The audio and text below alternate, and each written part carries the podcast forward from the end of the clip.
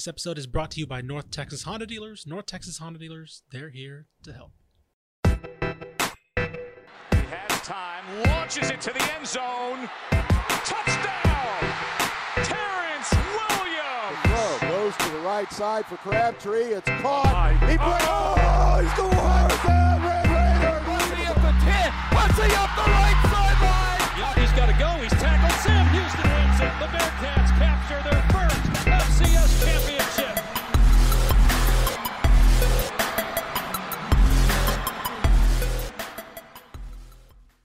Hello and welcome to another episode of the Republic of Football. I'm your host, Ishmael Johnson, in studio with Mike Craven. Mike, your stuff for the magazine is all turned in. How does it feel? I have not smiled this much maybe since I was 12 That's or why you're so 13 years old. Yeah, I, I feel like I've, you know, I've known you for a couple years, and like I feel like I, that's the most nervous I've seen. Not nervous, but like anxious I've seen you about writing because, admittedly, it's a lot. uh, we put a lot on the college writer, and this is of course your first year working as the college writer. Um, you've obviously written before for the magazine in, in some capacity, but you know this is this it was every the bulk of that college section is going to be stuff you put together. And I remember when you got your assignment, you're like, "Am I going to be good on this?" Well, for me, it was you don't. It's the logistics Sure, of it. sure. You know, it's like okay, you get this whole list, and I think it was 25 assignments. right. And it was like, how do you tackle this? Mhm. Right? Like, how do you start knocking off some chunks? And originally, I wasn't all that nervous because I had like six weeks. And I was Right. like, cool, I can just start doing this. Fine. But when you start doing it, you're like, oh, I can't do any of this. Mhm. Because how do you start writing the Texas section hmm in end of March. You can't. Right. You got to do it at the end of Spring April. And so like yeah. it's just like, uh, yeah, I w- that probably you're right. That now that you mention it in that way, you say it in that way. That is probably the most nervous I've ever been for an assignment because I didn't know how to really space it out. Because until you've done something, you don't know if you're on track or not. Sure. So we'd be in a meeting and they'd be like, "How are you doing with your college stuff?" And I'd be like, I-, "I could be in front. I could be behind. I have no idea. Like I, yeah. I have no clue. Like Right. right now."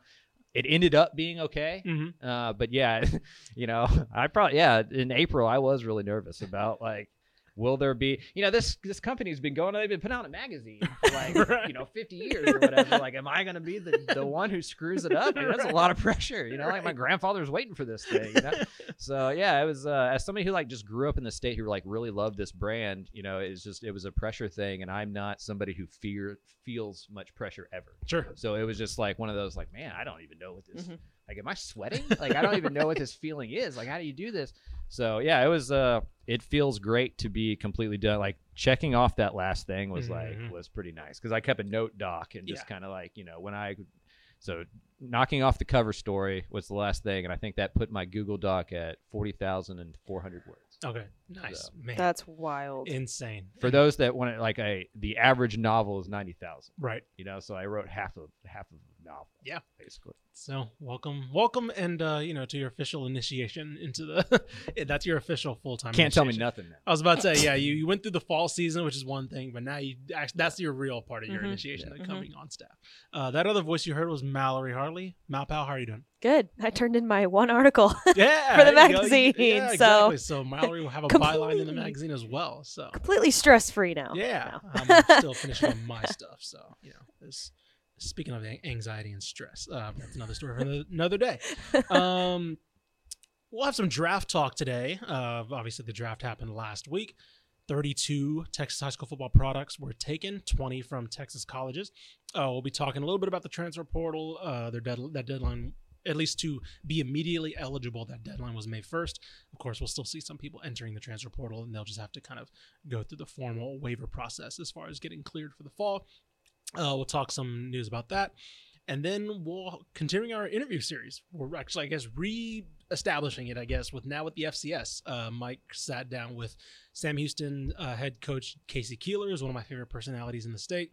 Um, somebody who is more or less an he, he is an FCS lifer and an FCS legend at this point. Um, and I think it is something interesting that he's never seemed to look for that jump. Right. Typically, you see, you know, Chris Klieman or something like that, where they they win so much at FCS and they decide eventually there's a new challenge.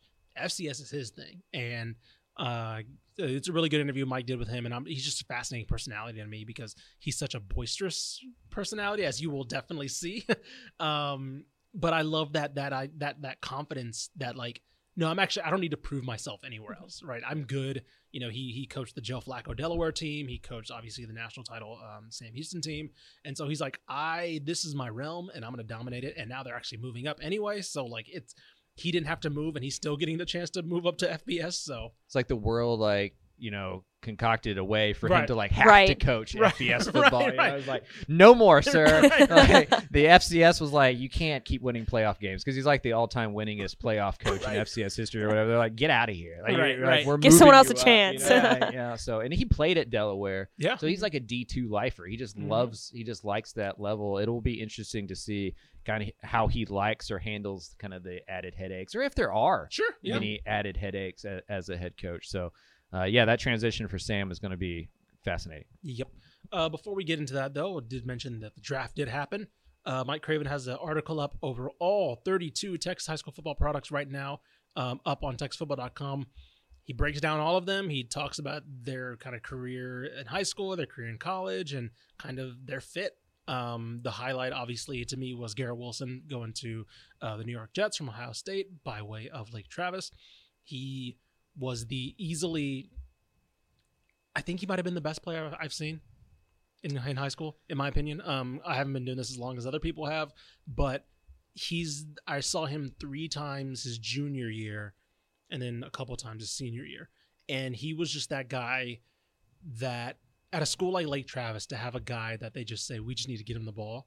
Like typically you see that at like lesser programs or like lesser prominent programs where it's like we have the guy, just give him the ball and he'll carry us wherever we go.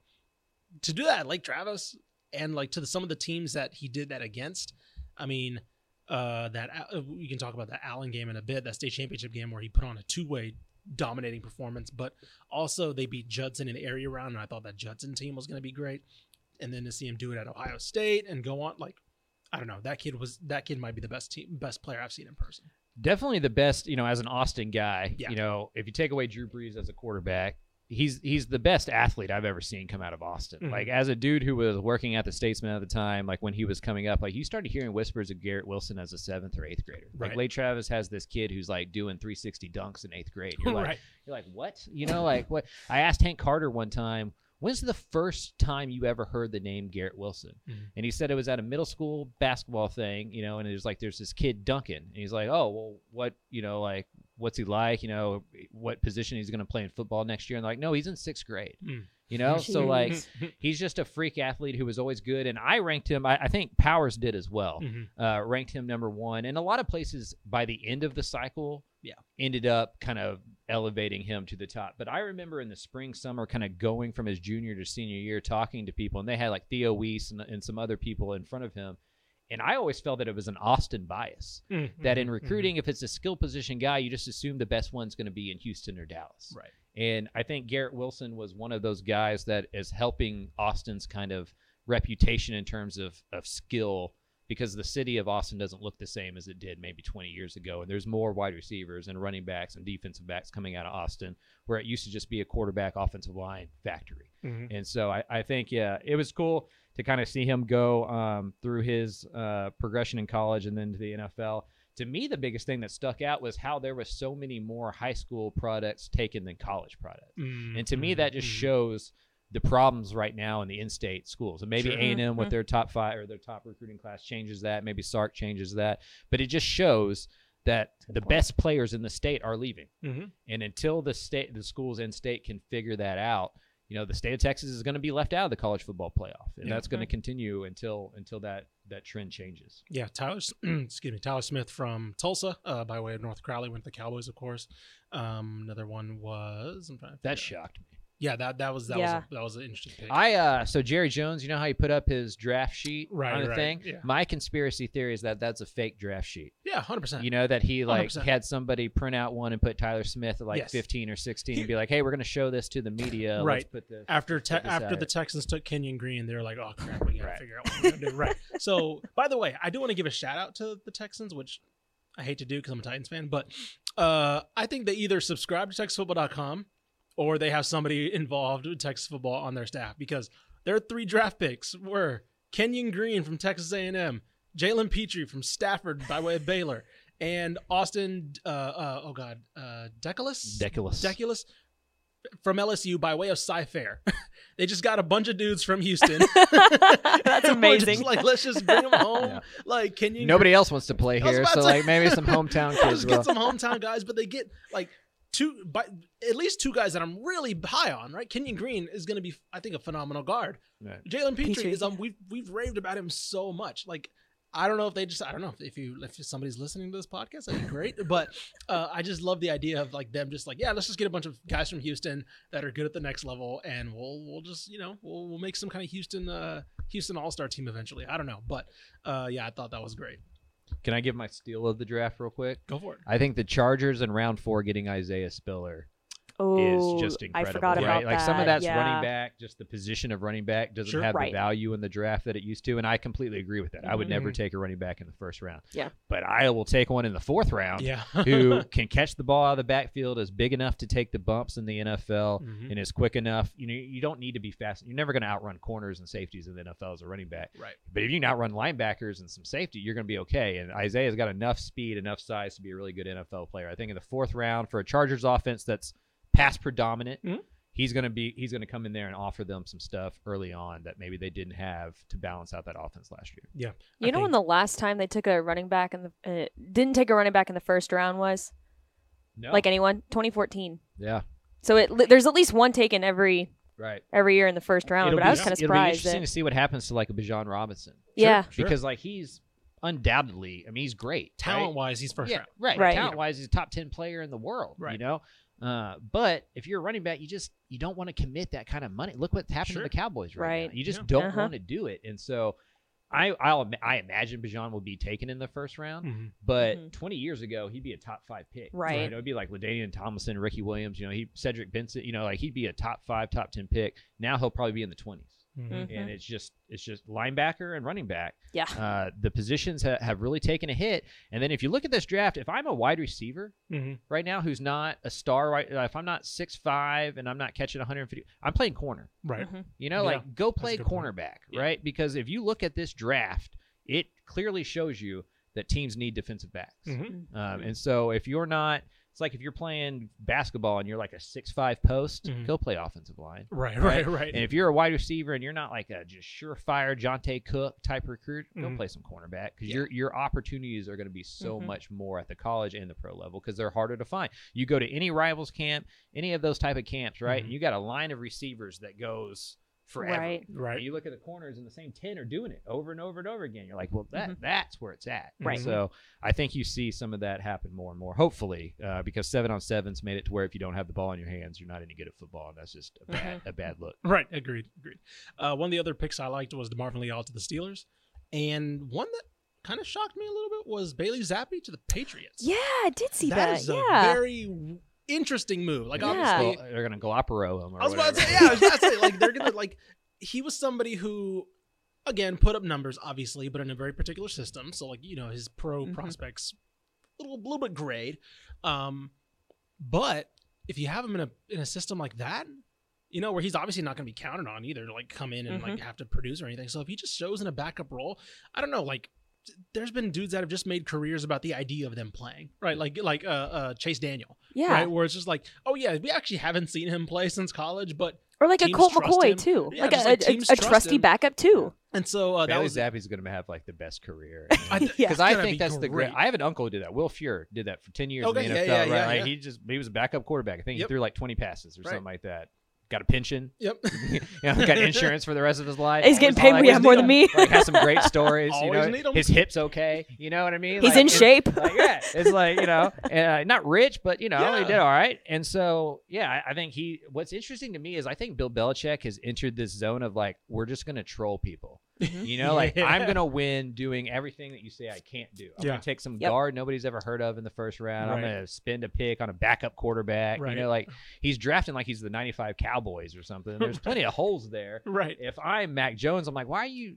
Kind of like Aaron Yeah. Rodgers Give a me few a years ago. Yeah. It's like give us some talent, somewhere. like give us like somebody we can win instead, you know. And so I'm happy for Bailey Zappe, but I do feel like he's kind of a Matt Flynn Sure, right? Where yeah. like the Patriots are going to use them as capital. Maybe in a year or two, you get a team who really needs a quarterback. Maybe a draft like this happens where like the Carolina Panthers don't identify somebody that they really like in the draft, So they go. but they need a quarterback. It's smart. like, well, yeah. I got thir- Yeah. three-year vet Bailey Zappe right Yeah. here that Like y'all the seen Matt- light the it Matt- up in the what preseason. Atlanta, or Atlanta whatever. did with Matt Schaub. Exactly. Yeah, to the Texans. And so uh, I think they'll turn it into some picks later on. Will be like, man, Bill Belichick's a genius. Oh, right, right. Mhm. Again, just do it all that, that whole 'Cause story He's all over playing. again. He's playing like 4D chess. Yeah. But uh, yeah, I like that move for him too. So, uh, like I said, that article's up on TexasFootball.com. Go check out all the uh, draft, all 32 Texas high school football products that were drafted. I was. I started out. I was like, I'll just do a little draft thing. Yeah, Six And then it thousand just- words. right, right.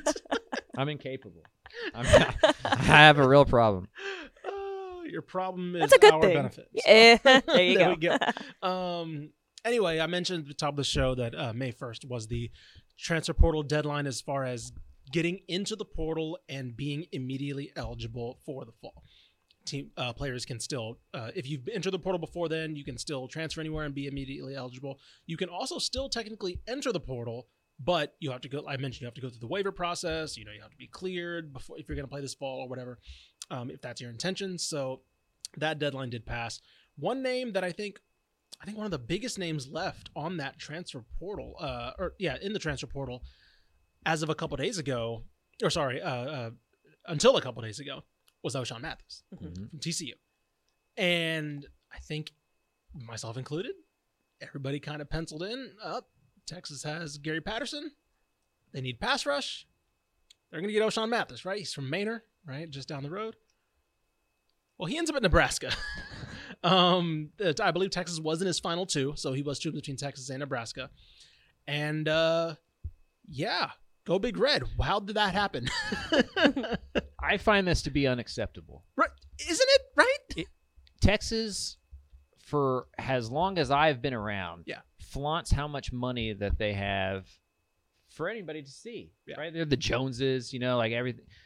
And then you get outbid by Nebraska. Like, come on, not a good like, Nebraska. You've been No. waiting. You've been waiting this whole time to just be able to throw your weight around. You Right. need an edge rusher. You can't lose those guys. You had a Nebraska. perfect in right with Gary Patterson. Well, maybe that hurt them. I was about like, to say I have yeah, no idea. I- You know, we know so, in the like, relationship. Yeah, yeah. you just have no idea, right? Yeah. And so, like, it does seem like this is a one-year money grab, right? Like free agency, and good on Ochaun, right? Mhm, Like, go sure. do whatever you need to do.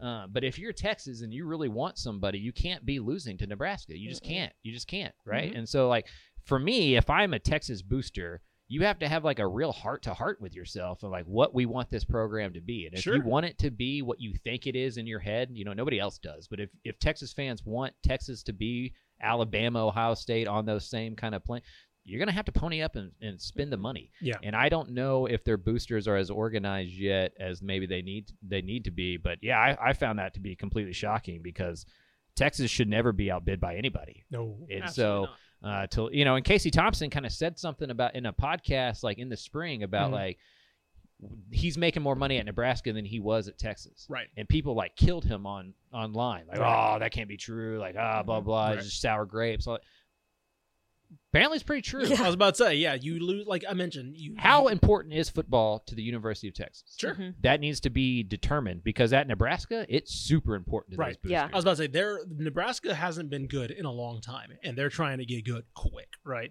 And so you bring in a Casey Thompson, you bring in a Ochaun Mathis, and I guess like for for Casey Thompson to leave, and uh, you know, it, it doesn't shock me that he would make more money in Nebraska than he would at Texas, right? They're bringing him in to start, right? Texas was clearly like, eh, you're probably not the guy, you know, you're kind of one A, one B with Hudson Card in our minds. We have Quinn Ewers here, it's fine, like you know, so it wouldn't shock me that that NIL deals weren't really trying to keep him there. They needed Ochaun Mathis. Yeah. They needed somebody like that. You had his head coach. You had all the leverage. And then you get beat by Nebraska, who again we were making fun of a couple years ago because they were complaining that they didn't get to play during COVID, and then they got their butt kicked all throughout 2020. Right, so like they were one of like the biggest vocal vocal uh, Big Ten programs about Uh-huh. like, oh, we can't cancel the season, we got to play on the field, and then they just get smoked. Right, so they were like the laughing stock. So to lose out on that, and by all indications, you know, it is a very lucrative NIL deal, right? Um, I don't know if it's like Oscar Tshiebwe in men's basketball who's making two million dollars to go back to Kentucky. I don't think it's that, but the point is, I think uh, somebody tweeted out. Some people from the Texas media were tweeting out saying like, if that news dropped earlier in the transfer portal, probably saw more people move because if Mhm. it, it it's similar to the wide receiver run in the NFL where it's like, oh, he's making that much. All right, cool. Well, I can make this much, right? Ochaun Mathis, who had a good but not great year last year, um, kind of a reliable pass rusher, not a game breaker by any. T- he's not Kayvon Thibodeaux or anything. But if I kind of agree with that, if like if it came out early, like in February, that like, hey, they're offering him six figure, whatever. I don't know the money. The the numbers haven't come out, but if they're offering like high six figures or mid six figures, okay, then like some yeah, some actual All Americans gonna be like, oh yeah, I can probably make seven then. I'm gonna try to transfer, Mhm. right? And so it could have been a domino effect. So it, by all indica- indications, it is a pretty lucrative deal. It, I, I mean, I don't know. This is the move. It would have. It wouldn't have shocked me if Texas saw this and said, uh, "Yeah, we need that guy. Go splash money." Like it would have been like, "Yeah, that makes sense, right? Yeah. We need a pass rusher. Go, yeah, we'll go get him." I don't know. It's everybody, including ourselves, thought that was kind of nailed on. That he was going to he was going to Texas. Mhm. Everything went in their favor, and he ends up at uh in the Big Ten. it's it, to me, and this may not have any impact on it at all, but to me, it's going to be interesting to see like city dynamics, right? Sure. In, a, in a town like Austin that's growing, it ca- common sense why you you imagine that that would lead to great NIL opportunities, Mhm. but it may be the opposite. Yeah. Where like Oracle and those type of places, Dell, you know, they're Right. not really looking for NIL stuff. But Right. like in a town like Omaha, Nebraska, Right. maybe there are opportunities with car dealerships Mhm. and different places. There's more localized advertising opportunities Mhm. rather than big, big cities. And It- with some, and with like you know Nebraska with a booster base that wants to get back to being what Right, they are. and- and that's Not the saying most Texas important does, thing You know, to Texas them boosters and- don't want to, but they're. I don't know. It feels like Nebraska will be more into like the individual splash of like you know uh, to, to getting back to that really quickly. 'cause and Texas always like to be high horsey and Sure. like we do it the right way. Sure. We're not paying kid, and so it's just a shift in dynamics. You're Yeah. going to have to Mhm. start being like, look at that. That stuff doesn't work anymore. Right. You got to just give these kids money. You know, like if you want them, you got to go give them money. Yeah, And 100%. uh, it yeah, it's uh. Something's got to be done because Yeah. it's. Uh, I'm all for the players getting paid and all Yeah. that kind of stuff, but there has to be some kind of like oversight. Like Yeah. you know, this is like you know, Gotta this is a control market somehow. without regulations. Right, and, right. Like I think we've seen in every other market that like that doesn't doesn't necessarily work too well. I think the Yeah. NCAA. I think there was some news. I think Ross Dellenger tweeted out that there is some like something coming soon. Right. Right. They're going to meet on this soon. Um, they were like, okay, we'll let them have their fun for one year, and then they're gonna be like, all right, we actually got to. but you can't put it back we in the gotta bottle. rein it No, hundred percent. and that no, that's the problem. If if they had come out with like real guidelines and real expectations on how this would work, it Right. wouldn't have been perfect, but it would have been better. Mhm. But they tried to bury their head, head in the sand for a year, and now they're like, well, we can't. That's that didn't work surprisingly. So like Right. now, what do we do? And well, it's like, well, what can you do now? Like, Right. it's it's already happening without you now. So. Um, yeah, I mean, it's like if you have a teenager Mhm. and you don't give them a curfew their junior year, you can't come back their senior year and be like, "Well, I want you here at 10 p.m." Yeah. Right. right. Yeah, They no, should laugh yeah, at you. I Yeah. live here anymore. Right, you know? Like, I live with my girlfriend across town. So yeah, I, I just I, I feel like they just waited way way too long, which is you know kind of the common theme with NCAA. Very true. Um. Anyway, there's one more thing on the transfer portal. Uh, Bryan Fischer tweeted this out uh noon today. We're recording this on Wednesday. Um. Source: NCAA D1 Council will discuss and likely vote in two weeks to waive 25 man counter limit in football.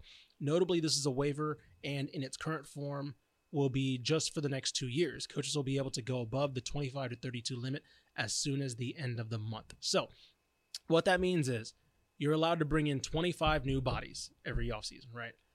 That can go up to 32 if you have up to seven departures on your in as far as the transfer portal or whatever. What this is doing is basically saying, yeah, there's no for the next two years.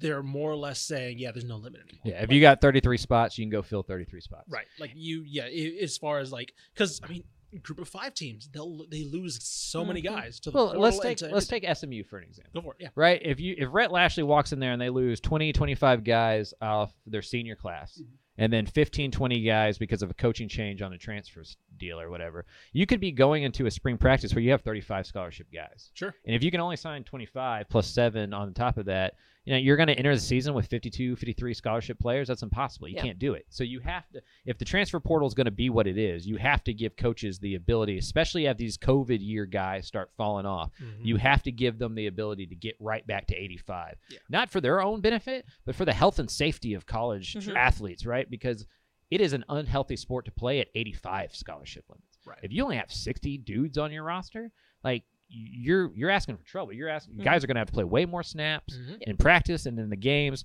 Injuries happen. This isn't the NFL where you have like a practice squad where you can pull you know pull people up to the Mhm. 53 man or whatever. These are you know 18 to 22 year old kids. So I, I do think that this is a rule that ha- you have to put you have to get a portal period going. You know Yeah. where there's like only two three week periods where you can enter your name into the portal, Yep. and then you have to give coaches the ability. Uh, to replenish their cycle because like in theory right like let's i'm just using smu because they have a new coach but even like a texas tech Mhm. let's say they went through the spring and everybody at texas tech decided they hated joey mcguire Right. and, they like 30 of them left in, into the, well what would he be able to do Right. you wouldn't you wouldn't be able to do anything right and so college had to, ncaa had to do something to allow these teams to get as close to 85 as possible or you were going to have some wonky wonky rosters this year Yeah. on that, uh, we were talking about before the show. How does that in the transfer portal kind of affect kind of what we think of spring ball? Right. Yeah, I, I don't I don't think spring ball exists in the way that we see it in two or three years because, you know, I was I was at Houston talking to Dana Holgorsen. Mhm.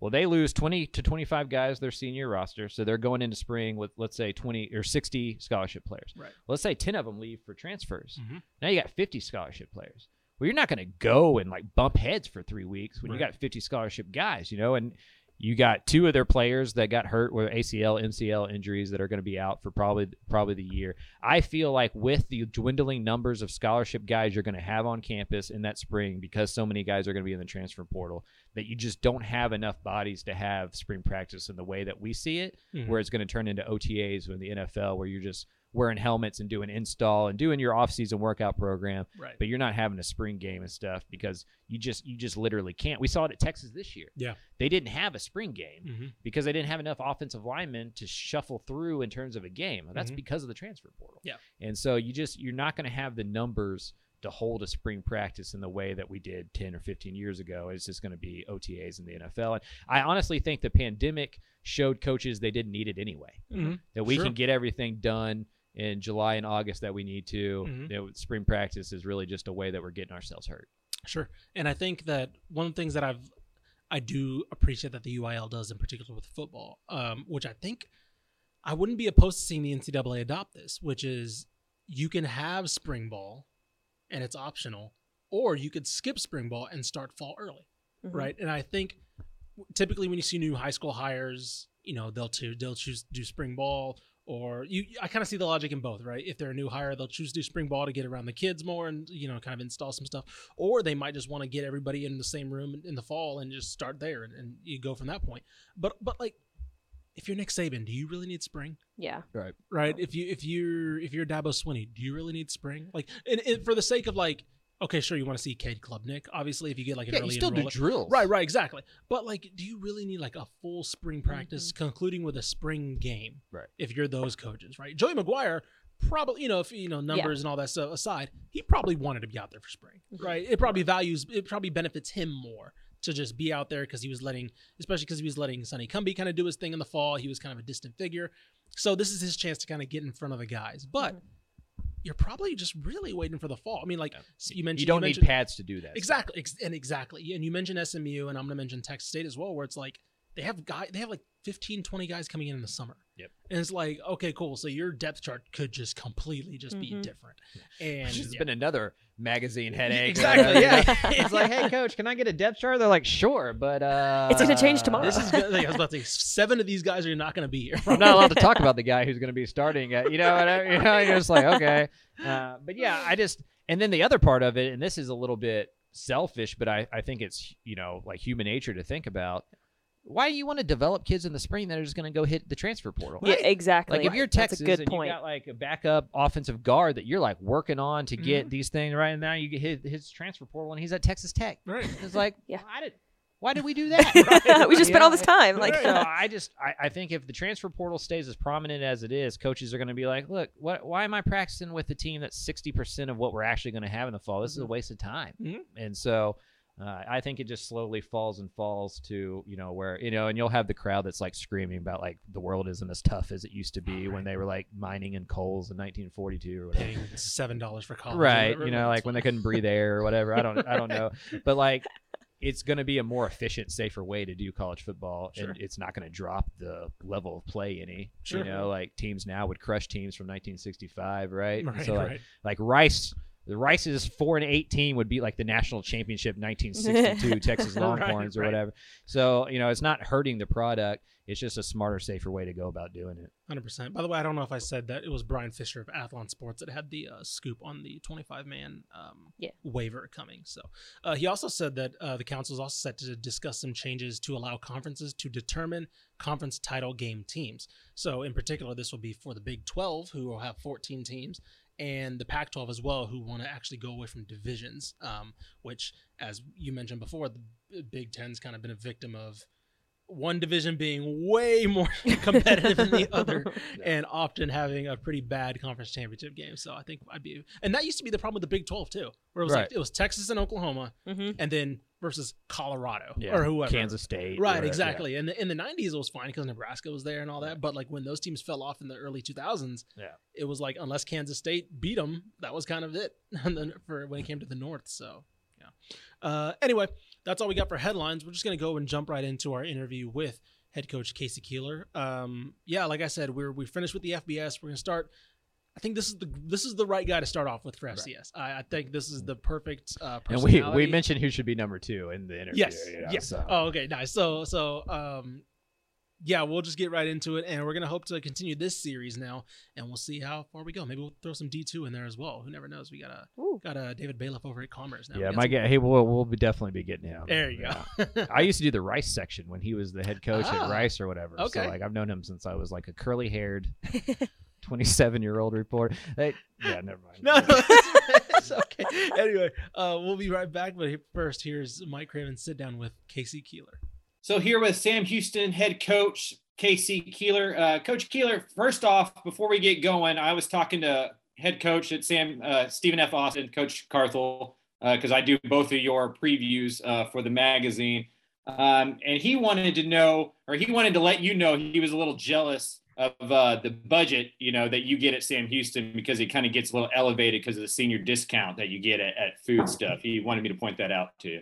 Let me let me get this. Do they have football, Stephen F. Austin?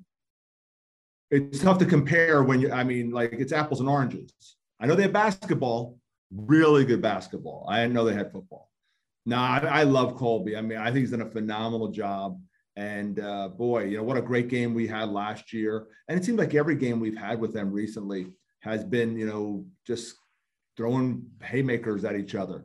And, and I always tell every recruit, you know, all about that game because it is such an amazing rivalry.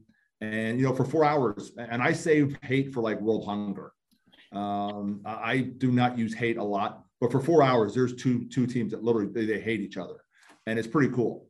And it's one of the great rivalries in the country, and it, it's coming to an end, which is sad. But at the same time, you know, I think uh, our move to Conference USA makes a lot of sense, and it's the kind of things you have to do when you're moving up. How much does that help the rivalry to kind of have that good natured, friendly ability to kind of rib with the other coach? I, I would think that kind of gives fans some ammo and just kind of makes the game a little bit more fun for everybody. Yeah, I think people are surprised. You know, I mean, after the the SFA game this past year, uh, my wife and I spent time with Colby and his wife. Uh, you know, uh, in the parking lot. You know, uh, where the buses weren't too far away. You know, he was hopping in his personal car home. I was hopping in my personal car home, and uh, you know, we just sat and talked for like 15, 20 minutes. So uh, a lot of respect for what he's done there, um, and I know he has a lot of respect for what we've done here. And um, you know, I just think he's a really good football coach, and that program keeps on getting better and better. I was doing some some research on you, and, and I was looking at your hometown, but I have no idea how to pronounce it. How do you pronounce uh, your hometown? Is it M I? How do you even say it? Em- Emmaus. Emmaus. Emmaus. Okay. Back in the day, they called it Emas, but it's called it's known as Emmaus. Very Pennsylvania Dutch. That's Okay. uh, kind of uh, that area is very Pennsylvania Dutch. It's the Lehigh Valley area. Uh, it's about maybe you know an hour above Philadelphia. Uh, so that's where you know I coached at Rowan University in South Jersey, and then I coached at Delaware. And so I've kind of been in that tri-state area most of my life. Played at Delaware, um, but you know this has been nine years now here in Texas. So I think when you're here nine years, I think you can call yourself a Texan. I you may need one more. You may you may I, need yeah, to get might need ten. I got you.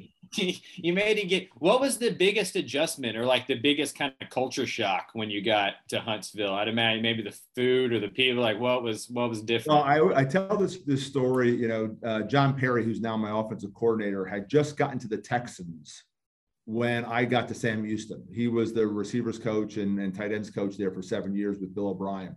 So we got the wives together uh, in the woodlands. And I remember the very first thing he said to me was, Is everyone so prideful that now you're part of Texas? I said, Absolutely. Everyone's like, Hey, what do you think about being a Texan? And hey, you know, isn't this cool that you're, you know, live in Texas now? And then the second thing he said is, uh, How much weight have you put on? I said, yeah, I mean, with, all the, with all the barbecue and all the Tex-Mex.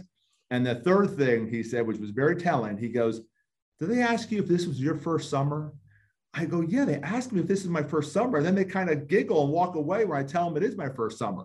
There's something about these summers. So uh, yeah, um, and we found out in our first summer. it, it, it's, it's pretty interesting. But uh, now it's, again, you know, I, I came, the first person who called me uh, when I got off the plane uh, here in Texas with Dick Vermeil. I was the last cut with Dick Vermeil uh, with the Philadelphia Eagles uh, back in like 82, 83, whatever it was. And um, he said, You're living a dream. You're, you're going to be a college football coach in the greatest high school football hotbed in the nation. And he's right. You know, when I stand on the 50 yard line at, at uh, Bowers Stadium and I draw a three and a half hour radius around where I'm standing, there's no school in the country who can say they have better football than than we do. And I think that's one of the reasons why we feel very comfortable that the move to Conference USA makes sense because our location is just amazing and the school just keeps on growing. And the things that have happened here since I've been here, you know, we've gone from 15,000 students to 22,000 students, you know, since I've been here. I mean, the facilities that we built since I've been here are just amazing. So, um, yeah, it's a great place, and, and I'm, I'm proud to be a Bearcat. I imagine you kind of feel the same way when it gets cold and school starts shutting down when it's like 55 degrees outside that we've never had a winter. Well, you know, it's funny. The, the kids all get after me because I, I'm wearing a sweatshirt at 50, 50 degrees. I'm wearing a sweatshirt. And I'm like, yeah, you are a Texan. Oh, I'm not, I can't stand this cold weather. Like, coach, it's 50 degrees out. I know it's freezing. Uh, but uh, you know, I still have a, a, daughter and and and grandson back east, and uh, uh so we get back there, and uh, we try to get, you know, the, we, we try to all get together at Christmas time. You know, we go to Rehoboth Beach. We try to get, my son comes in from LA and we all get there. And inevitably, it's like, I couldn't do this cold anymore. Like, I just could not live in the cold. I mean, I'm just so used to this weather now. Uh, so they all make fun of me because they say I've gotten soft. um, you know, to go back a little bit, you were you're a really good linebacker at Delaware, part of a national championship team. What was the scouting report on K.C. Keeler, the linebacker, back in the day? Probably the hair undersized, you know, 5'11 and a half, about 215 pounds, uh, could run. I mean, I could run. I mean, that was the thing that, you know, I was very explosive. I could really run. Uh, and if you knew anything about me, I just loved the game. I just loved the I just loved playing. And so uh, I didn't know if I'd ever go into coaching. That was not my trajectory. Um, I met a young lady. I just got cut by the Philadelphia Eagles for the second time. Decided that like I was done playing football. I've been last cut four times in, in professional fo- football. And I took a job interview up in New York City, uh, selling paper products. And I came back physically ill. I mean, I was physically ill from coming, you know, and, and my then girlfriend, now wife, uh, said to me, she goes, you can't do this. She says, you, you, you want to coach. And I said, well, I kind of think I do. And so she found a grad school for me. She actually put me through grad school and I got an opportunity to, to coach there. Then Glassboro State, now Rowan University, they changed names. And I then became the head coach there. And then with the success I had there, I got the opportunity to go to the University of Delaware, my alma mater. So yeah, my, my wife, I, I remind her when when she complains about, you know, me not being home or you know the hours I'm putting in. It's like, remember, I could have had me selling paper products, but instead you decided that you're going to put me through grad school.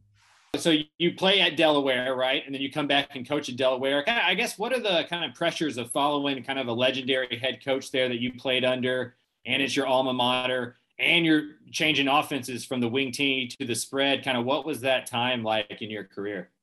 Well, I mean, I would pinch myself every day. that I became the head coach at my alma mater. I mean, I would literally pull up to the facility and just pinch myself. It was so cool.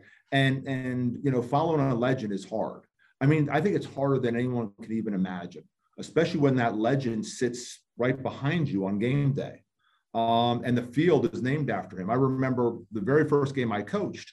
They said, "Oh, by the way, we're going to name the field after Tubby." Uh, Tubby Raymond was the guy I, I played for. And I'm like, my first game, we're going to name the field after Tubby. I said, well, who are we playing? We're playing Georgia Southern. They're number three in the country. Okay, so I'm coming off a team that just went four and six, a team that we're going to totally changed the offense, complete different skill set. We're looking for them what the wing T is. And I'm bringing a brand new defense into basically the whole staff is going to be brand new. Um, and my last time I coached a game was as a Division three coach. I'm now, you know, an FCS coach. A lot of moving parts, and but you had to win that game. I mean, you you literally for the for the trajectory or for the for the legacy of Delaware football, you had to win that game, and we did. We found a way to beat Georgia Southern, number three ranked team in the country, opening day. Um, and I think Tubby was shocked because they had gotten beaten pretty pretty good the year before down at their place. Uh, but it was just one of those games where when you're naming the field after a legendary coach, you had to win that game, and we we found a way to win that game. I remember what I was going to ask you. You you had mentioned uh, getting cut a few times in your professional career. You know, kind of what was that like? What do you remember about those times? I mean, did it did it depress you? Did it challenge you? Kind of like what what, what was that kind of I guess process like for you as a person? Well, I was very proud of the fact that I transitioned from a 218 pound linebacker to 188 pound safety and went down to the last cut where they cut a fifth round draft choice and cut a veteran before they cut me. So, I mean, I was very proud. I mean, I, you know, it's kind of, I'm a, I'm a glass half full guy. Um, I look at life maybe a little differently, you know, and so obviously I wish I had made the team, but I was very proud and I knew I put everything into it. I mean, I couldn't have done any more reps on the on the bench press. I couldn't have done any more sprints. I couldn't, you know, couldn't studied more film. You know, all those things. I, I remember getting up at five in the morning to put myself in ice baths up to my neck just so I could, you know, make sure I wasn't going to miss a practice. Uh, so yeah, I mean, I'm again, that's how I kind of look at life, and and I look at like what a great experience, and let's move on to my next chapter in life, and that's what I did. Now, speaking of experience, what are you know one or two things that went on in a 1980s NFL training camp that may get you put in jail if you try to do nowadays? Yeah, I don't know if I can even say the things. Uh, yeah, well, first of all, you know, you're we started training camp like July 8th or so, and I got cut, cut like September 1st. I mean, you're you're like in training camp forever. Yeah. And so this is Dick Vermeil and everything is organized. Everything is, I mean, and we're going, we're going, we're finishing meetings like 11 o'clock at night. You know, I mean, it's all day. It's every, it's, it's double sessions. And, and I can remember my roommate was a guy named Wes Hopkins, who ended up being a NFL defensive player of the year, um, you know, a year or two after they drafted him. And he pulls his hamstring uh, the very first, either first day of training camp or just before training camp started. And so I'm just getting the daylights beaten out of me every single day. And I'm waking up, and this guy's driving a brand new Porsche 928, and he knows he has the team made.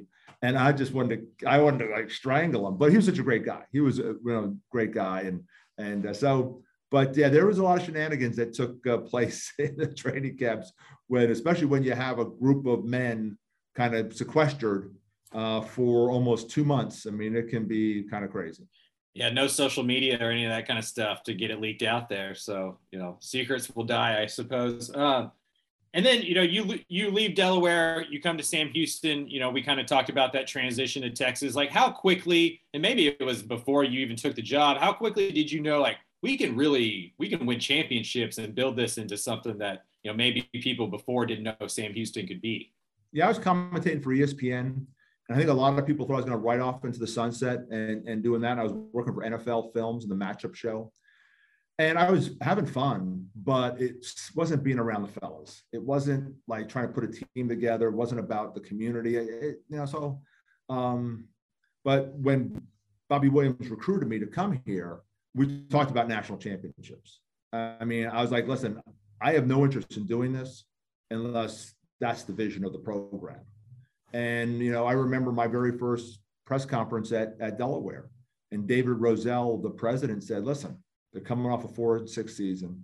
You're changing the offense, you're changing the defense, you have a whole new coaching staff. Do not like promise them anything. And I got up there and said, I'm here to win championships. I said, national championships. And I said, we will win them sooner rather than later.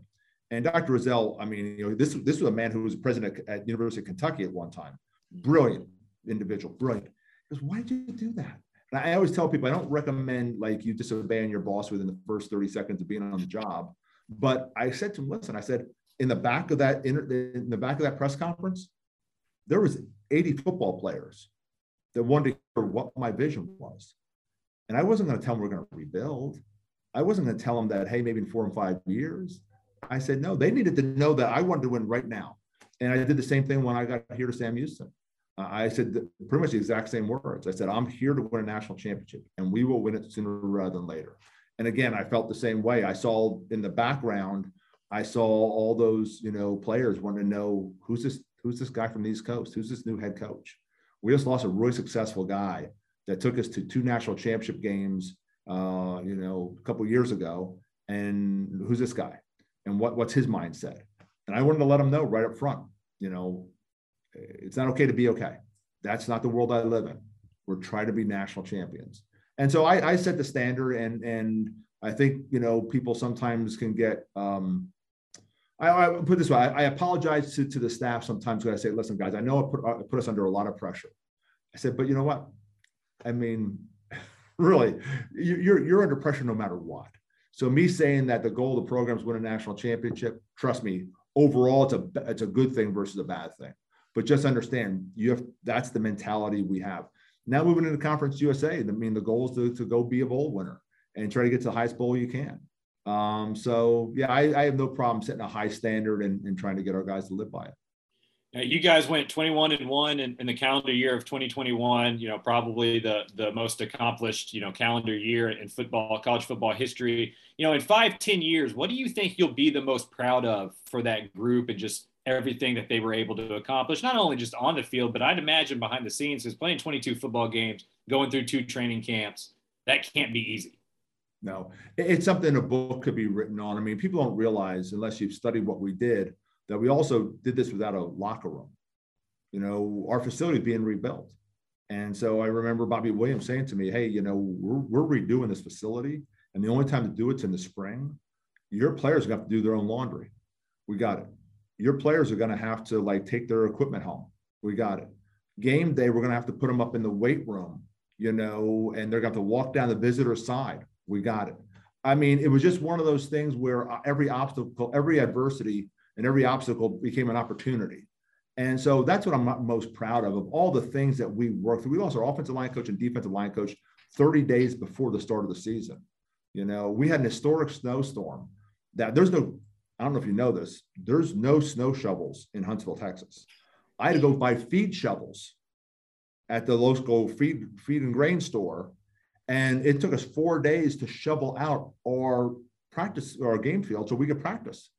So there's so many things that we went through that just brought us close and closer and closer together.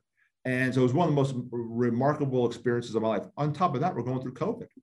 And so, you know, you're getting tested three times a week and, you know, going through all those things. And, you know, if I, my players heard the word COVID protocol one more time, they're going to strangle me so that that whole experience was really just it, it something a, a, movie made out of. It's something uh, it's a storybook sort of situation, and uh, for us to have you know what we consider the greatest calendar year in the history of college football, winning three conference championships. Think about that. We won the Southland in the spring, won the WAC in the fall, and then we won the ASUN WAC Challenge for the automatic qualifier no one's ever going to win three conference championships in a calendar year. No one's going to win 21 games in a calendar year ever again. So I told our players, you know, 10 years from now, when we come back for our, you know, reunion, um, we're going to be the ones who built this place. And we're going to be very proud of, of what we did. And there's going to be 30,000 students at Sam Houston, and they're going to be playing big time college football. And uh, it's going to be exciting. And to know that we were part of the impetus to kind of move this program forward. Before I let you go, just a couple uh, kind of quick, fun questions. I saw a picture of you when you were playing, and you had a pretty awesome mustache that I'm jealous because I cannot grow facial hair in that manly of a way.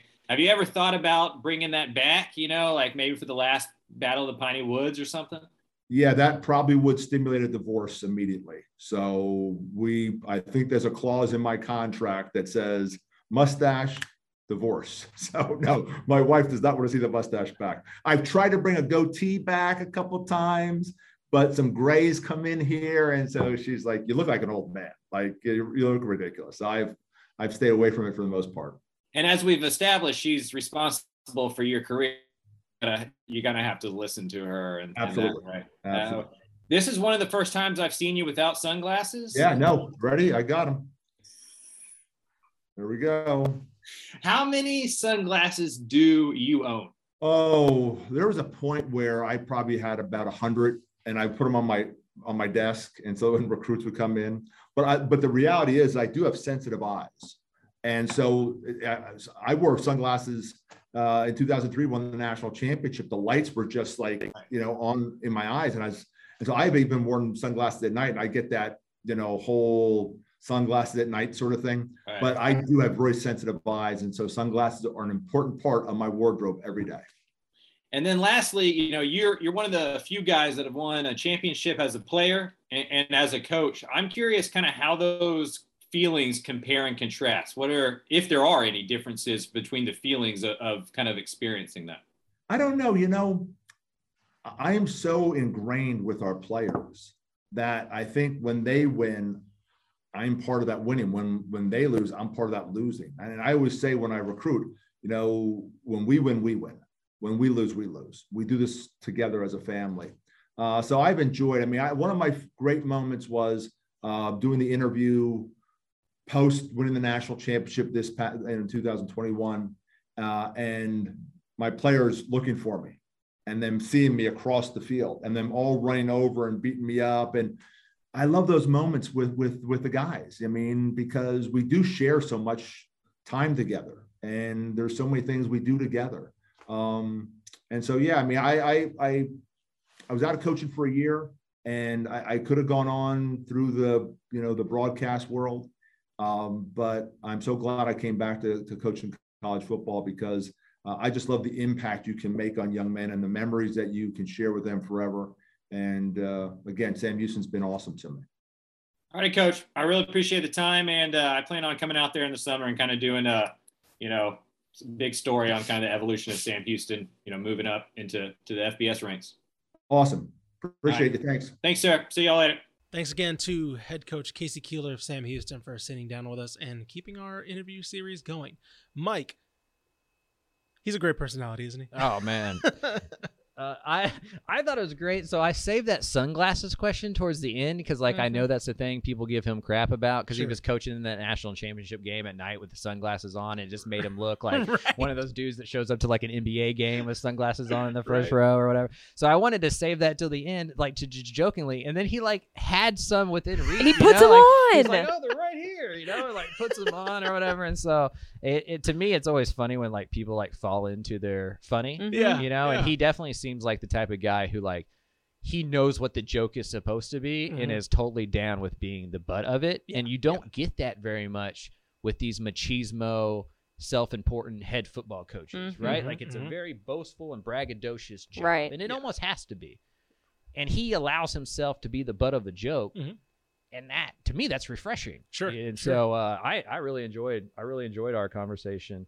Um, and that that year that Sam Houston had last year is is one for the books, right? It's I mean, like you to play 23 football games in one year, two training camps, 23 football games, win three conference t- t- titles, technically a national championship.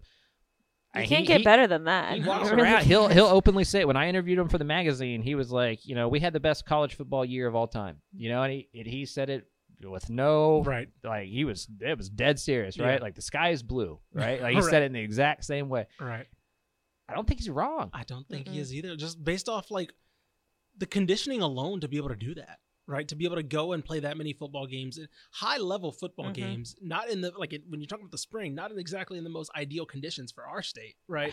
Um, You talked about that winter, Yeah. like the snowstorm, yeah, yeah, yeah, you know, like yeah. They didn't have a locker room because the facilities were Ah, getting made yep. and they could only do it in the spring. Like there's just so many things there that was like it's amazing that he was you know they're taking COVID tests 3 Mhm. times a day or week or whatever. Mhm. Like there's just a lot of things going on in that year for those guys to be able to kind of like stay committed, stay on task, and just roll off wins like that. Yeah.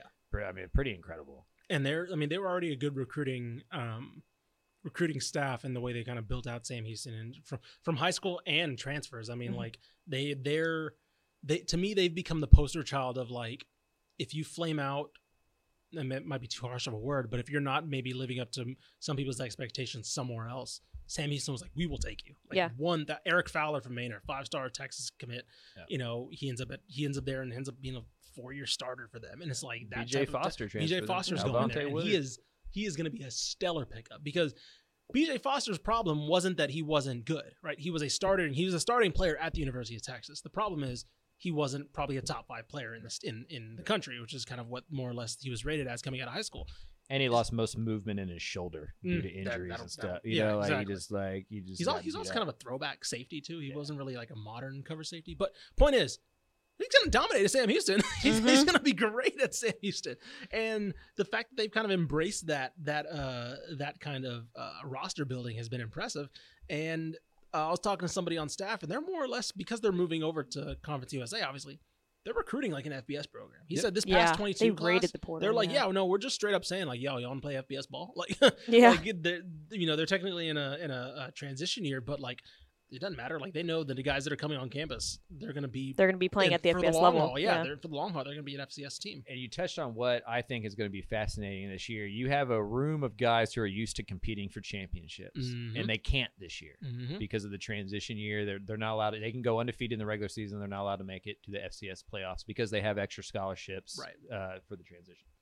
How will you keep those guys motivated Mhm. and together? You know, like there will be a few games early on. Like I think they start with like A and M or something like that, and so you know that game will get everybody up. You know, obviously the SFA game, the Battle of the Piney Woods, which this may be the last one. Mhm. Sure, sure. Uh, and so, you know, they'll get up for that. But like, you know, it's late in the season. It's November.